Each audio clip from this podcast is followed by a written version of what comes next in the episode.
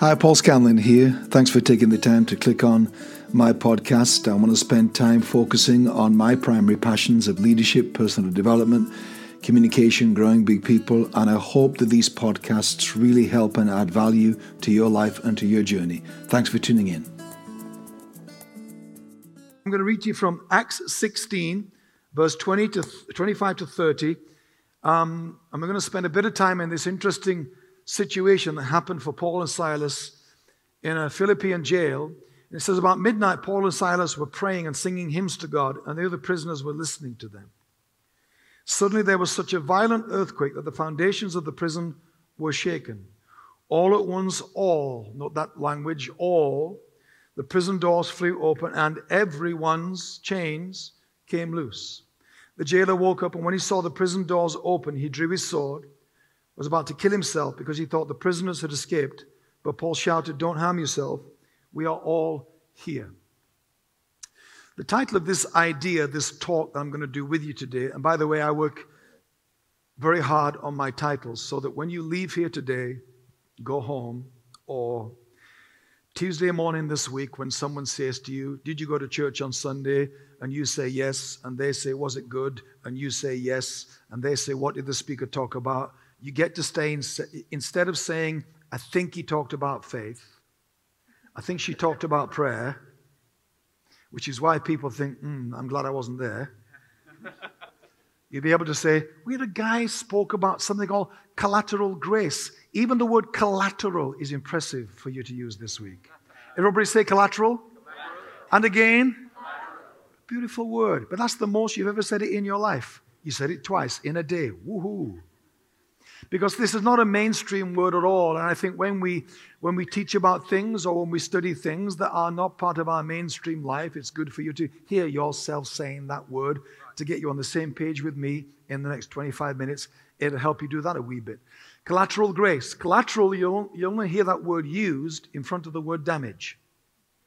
Normally, collateral is used to describe um, the damage that happens when, when in war people get hit by a bomb drop on a missile strike and they were hit because they were in the vicinity. They weren't intended to be hit. They were not combatants. They were not military people, civilians, and so on. And they call what happens to them collateral damage. So, collateral is normally associated with bad things, but it itself is a neutral word. Collateral just means a widespread. It means that many people are touched. It means that the circle is large. It means that everyone is included. Collateral is a good word. And it struck me that what happened in this prison cell was a, was a supernatural act of collateral divine intervention. Because when God hit this prison with a localized earthquake that was triggered, that was initiated by singing from only one cell, every cell got in on the blessing of the singing in one cell. Everybody's chains came off, not just the guys that were earning it. Not just the two believers in there that were praying and singing hymns, the rest were listening. What else do you do in prison at night? Because these were proper prisons, by the way. This wasn't, you know, carpets and snooker tables and cable TV prison. This was the real deal. So, what else would you do? And by the way, Paul and Silas, while they were singing hymns at midnight, their backs must have been ripped open with the beating they received prior to this. So this was proper full on sacrificial singing and sacrificial praying. And so the prisoners are listening. So God decides to get involved and sends a localized earthquake just to that prison cell. And everybody got in on what these two guys pulled down, if you like, from heaven. Everybody got in on it. What God didn't do is go through the prison system saying, Well, I'm going to I'm going to do something here tonight, but I'm not going to include those guys in cell number 10 because they're drug dealers.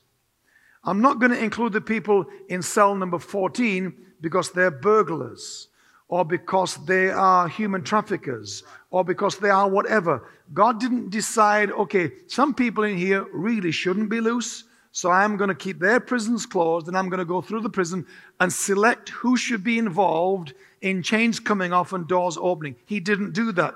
It just went wall to wall across all the prison system and it struck me that what God did here could legitimately be called collateral.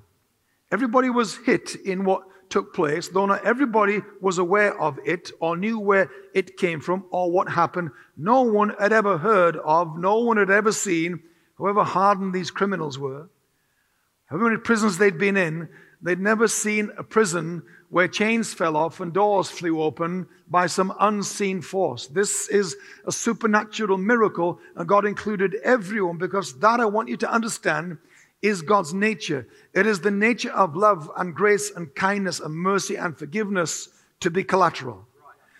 And I'm reintroducing you, if that's what I'm doing today, I'm reminding you, because our church forgot this about 17 years in to my 30 odd years pastoring, about 17 years in, I think I have language for this now retrospectively. I didn't have at the time, because in leadership, one of the greatest frustrations of leadership and of life, I think, is that often the language to explain what happened doesn't come till later. That's the frustrating thing with destiny. Destiny cannot be understood now or looking forward. Destiny only comes clear with hindsight, which is a bummer, really. Um, and I, I realized looking back that our church got stuck in understanding the nature of grace. I think when you use words a lot, like we do in the church and in our Christian life, like love and kindness and grace and mercy, and forgiveness and joy and peace. I think we think that we know what those words mean because we use them a lot. Right. But when you understand the nature of a word or the nature of a person, you ever heard someone gossiping to you about someone and you find a way to say to them, I'm sorry, I know they're not here, but I know I know Sue would never ever say that. And what you're appealing to in defending Sue, who is absent and can't defend herself, is that you know it's not in her nature to have done or said what they're saying she did and said. I was walking one of my grandkids recently, and uh, my grandkids all want dogs. But I've advised their parents it's a bad idea.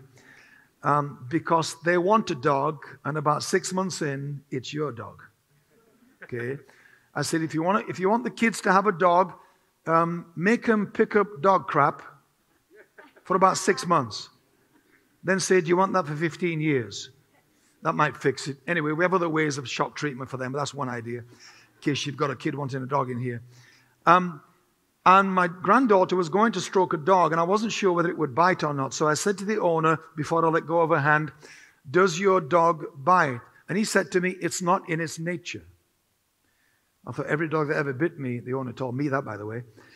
Um, but he appealed to the dog's nature in an instantaneous exchange in seconds before my granddaughter touched the dog. He appealed to its nature. I'm appealing to the nature of grace today. I'm bringing you back to an awareness, or I'm giving you a first time awareness that grace is collateral in nature.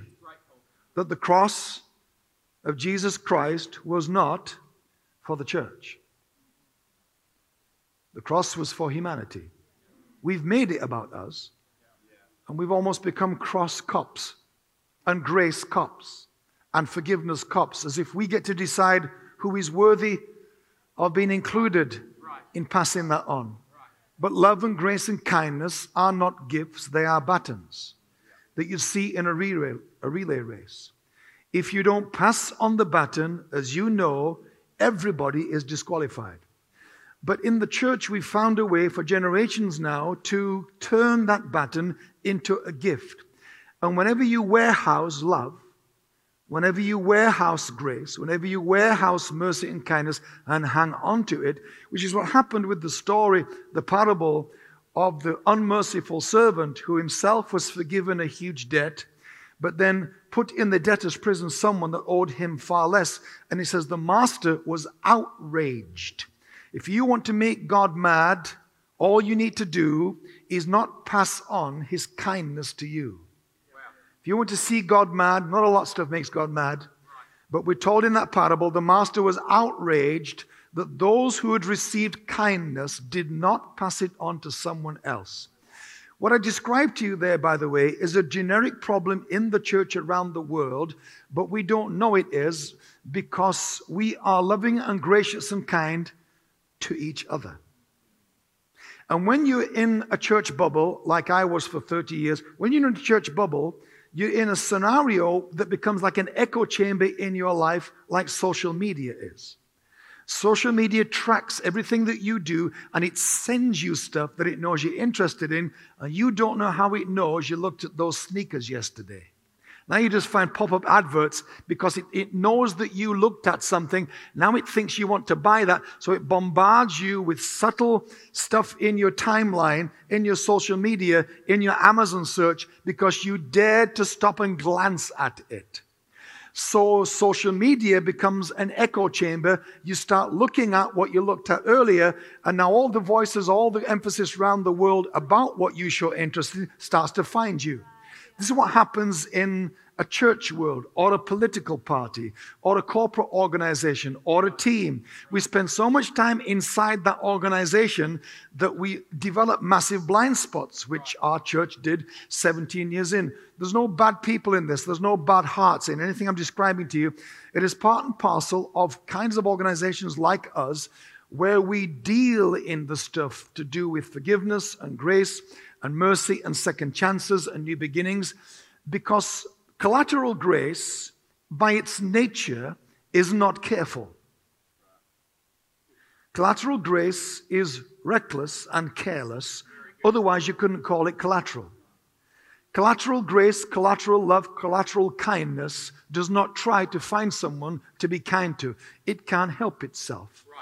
But when God flings his love and grace towards people you don't approve of, by the way, you were once a person no one approved of. There are people in your minds this morning that you wish were sat in some of these empty seats. There's people that are not here this morning that you wish were here. Perhaps one of the reasons they're not here, or one of the reasons you didn't used to be here, is because you just weren't comfortable with the idea that a church would welcome you. That you would be acceptable here because it's trendy now around the world to say, come as you are. What we really mean, though, is come as we are. Because God help you if you come into this church venue or any church venue uh, generally these days and you're not the type of person who already goes to that church. God help if you walk in and you're homosexual.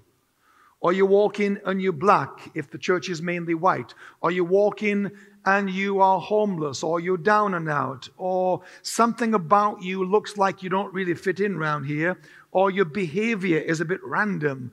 Or you are a naughty person or you are a kind of um, just come as you are, so you do. When our church started, you know, reaching people to whom we said that, and then they came and tested, and we realized that we meant, hmm, I wish you wouldn't come as you are.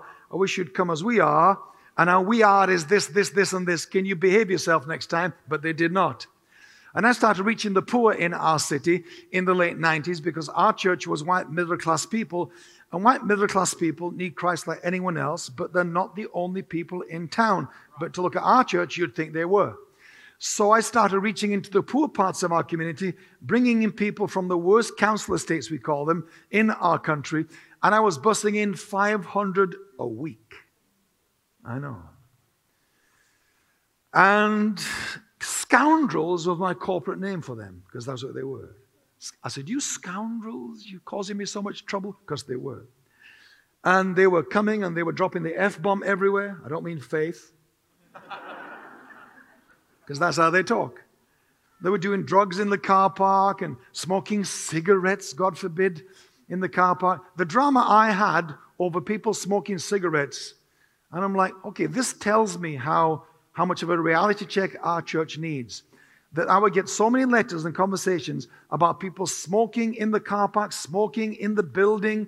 Um, and I thought, hmm, I don't think smoking would kill our church as quick as that gossip would kill our church. But no one says anything about the gossip, but we go nuts about the smoking. I thought, hmm, I think this is telling me something. These people, you know, these when people come in, non-religious, non-church people come into our churches, God uses them like religious sniffer dogs. Do you think you have nothing to declare, nothing here for the dog to sit down next to, and they park up in our churches and smell religion everywhere when we think we're immune to it.